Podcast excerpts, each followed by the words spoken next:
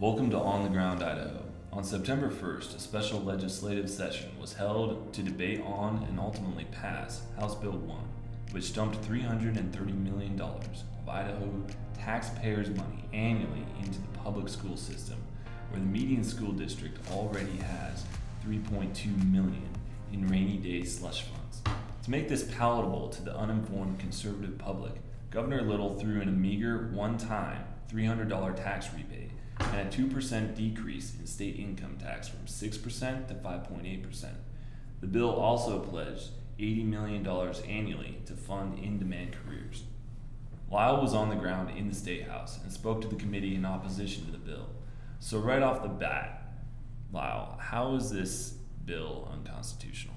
Idaho Constitution says that any bill can only have one topic or one subject to deal with. So at minimum, we had three subjects.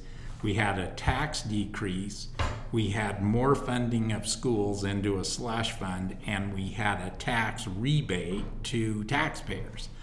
And I guess technically, if you went a step closer, it's up to the House to write and introduce spending bills, and that started with the governor. So let's break apart these subjects right now. What would effective tax relief for Idahoans actually look like? Most of the Idahoans I've talked to, the citizens, really want property tax reined in, and they're all sick of tax on food. Um, that's their main issues in taxation. They feel like they're overtaxed, and the government, those who are paying attention, when the state government ends up with $2 billion of excess fund in one year, obviously they aren't balancing the budget either. Definitely. Now, everyone knows that public education is fundamentally broken. So, what actions would actually support our students? There's a lot of varying opinions. Curriculum, I think, is the number one thing. Methodology of the teaching's another. To get critical race theory, transgenderism, get get socialized, basically communist curriculum out of the government schools. So you're saying dumping millions of more dollars onto the same burning house isn't going to help? No, it's kind of like putting brand new tires on a bus with the engine taken out of it. now, getting back to the session, what was the general tenor of the legislation? The legislators looked more like circus monkeys that were trained to perform. We had 15 House representatives that voted against House Bill 1 for varying reasons, mostly because of the constitutionality and dumping $410 billion into a system that's failed in education. And one vote in the Senate that strictly voted against it because it was unconstitutional there weren't a lot of citizens that showed up. All of those that did pretty much were against it. There was one or two teachers that showed up. There were lots of green badges, which are lobbyists, and they all spoke favorably in spending more money. Hmm. So Governor Little knew he would catch heat for this. What compelled him to call for a special session?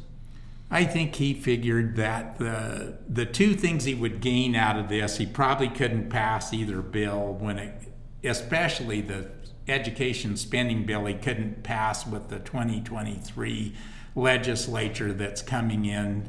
Think he's going to lose the Senate.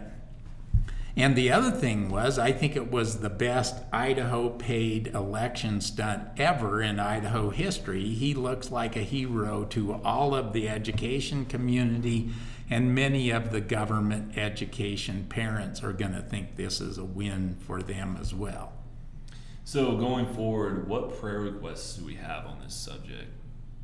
I think we really need to pray that education straightened up in Idaho, and we need moral, biblical worldview legislators in the House and in the Senate. We need that kind of people in, in all of the constitutional seats the Secretary of State, the governor's position, lieutenant governor, and on and on.